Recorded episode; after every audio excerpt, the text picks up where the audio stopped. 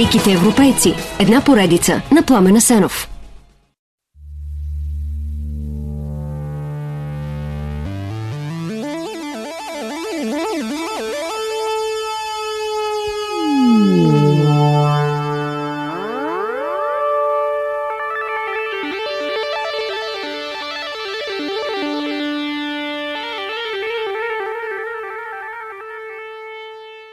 Дирък е сред най-великите физици на света, стои до Нютон и Айнштайн, но е известен най-вече в професионалните среди. Широката публика знае за Хайзенберг или Шродингер, но защо Дирък е в тази висока компания? Ами, той има едно уравнение. За неговото разбиране е нужен твърде сложен математически апарат, затова широката публика се прави на разсеяна, а Дирък се гордее с уравнението. Когато го запознават с младата звезда на физиката Файнмайн, той се представя аз съм Пол Дирък и имам едно уравнение. Вие имате ли си уравнение? Уравнението описва принципите на квантовата механика, които действат в света на елементарните частици и ги обединява с относителността на Айнштайн. С него Дирък озаконява квантовата механика като истинска наука и полага здрава основа за нейното бурно развитие.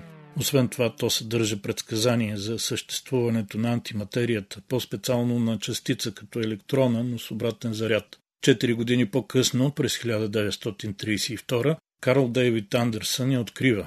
Нарича е позитрон и чак после разбира, че е предсказана от Дирък. Дирък пък още от начало знае какво е предсказал, но тъй като не може да го докаже, не вдига много шум около идеята. Дори и само това да беше приноса на Пол Дирък, пак щеше да е звезда на физиката. Но има и още. Той пръв разработва квантовата теория на полето, която изследва появата на нещо от нищо, т.е появата и изчезването на елементарни частици във вакуум. Пръв развива теорията за магнитните монополи, хипотетична елементарна частица с само един магнитен полюс. Нещо, което още не е открито, но на което се базират водещите сега теории за Вселената. Много интересна е и неговата идея, че самото пространствено разположение на две частици влияе върху техните съотношения. Тоест, понякога резултата от умножението на 2 по 3 не е равен на резултата от умножението на 3 по 2. Или, както го описа някой, едно е ако си обуеш първо чорапите, после обувките, друго да направиш обратното.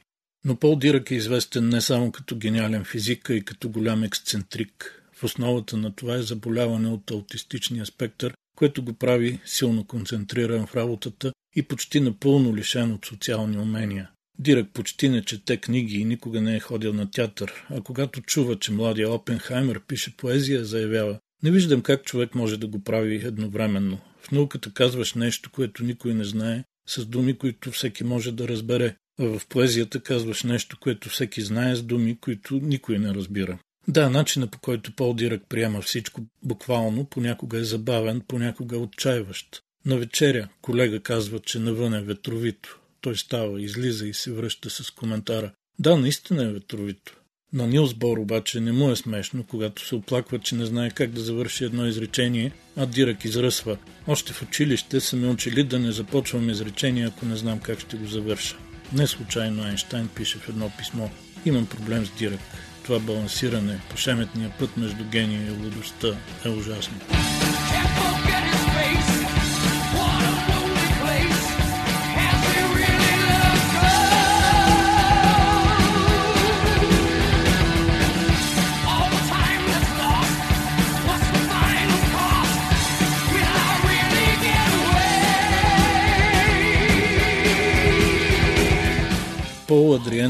Дирак е роден през 1902 в Бристол, син е на швейцарски емигрант, който преподава френски в Англия и дъщеря на морски капитан от Корнуел, която работи като библиотекар.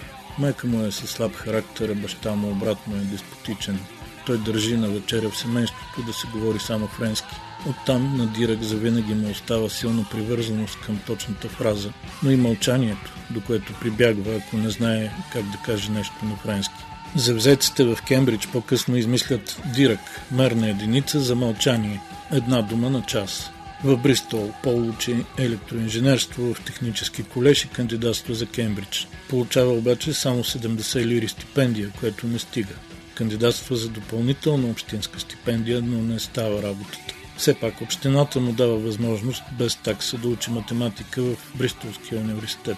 Дирек завършва пръв по успех и получава 140 лири стипендия от Британския департамент за научни и индустриални изследвания. Заедно с 70-те от Кембридж вече може да се премести там. През 1926 Пол Дирак е вече доктор на науките, продължава изследванията си в Копенхаген и Гьотинген. През 1928 издава квантова теория на електрона, две години по-късно принципи на квантовата механика. Първи учебник по тази сложна материя за студентите и до днес. През 1933 Дирак заедно с Шрёдингер става и Нобелов лауреат, но това не е край. Напротив, дори по-скоро е начало на дългата и плодотворна научна кариера на Пол Дирак, която завършва 50 години по-късно. Може би неочаквано за мнозина, но през 1937 Пол Дирак се жени. Той прочут с липсата на социални умения, особено в отношенията с жените. Когато с Хайзенберг, който пък е голям майстор по тънката част, пътуват с кораб, Хайзенберг не спира да танцува. Защо го правиш? пита Дирък, а приятеля му казва, че е удоволствие да си сред красиви момичета. Дирък се замисля и пита отново. Но откъде предварително знаеш, че момичетата са красиви? И да, все пак този човек се жени за Маргит Уигнар, сестра на физика Ойген Уигнар, който ги запознава на вечеря в Штатите. Явно Дирък наистина няма сетива за красотата, но за сметка на това неговата Манси, разведена с две деца, е умна и всеотдайна жена. Тя ражда още две дъщери и се грижи за всички битови подробности в живота му. Неговия ученик, физика Юнг Су Ким, пише по този повод. За научната общност е изключително щастие, че Ман си пое грижата над нашия уважаван пол. Дирък вече наистина може да се отдаде изцяло на науката и през следващите 7 години издава 11 изследвания с съществени приноси в различни области. Когато в късните години Маргит закачливо го пита какво ще правиш, ако е сега си тръгна и те оставя? Той отговаря с типичния си буквализъм.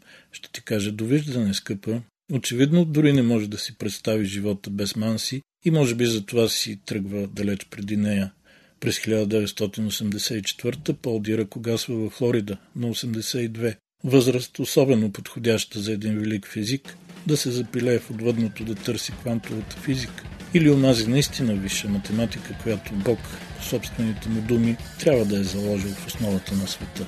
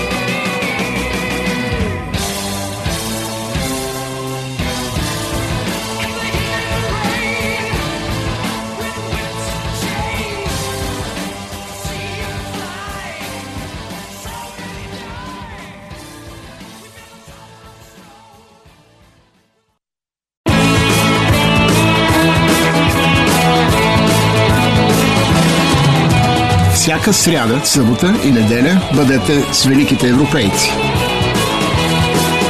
Великите европейци. Една поредица на Пламена Сенов.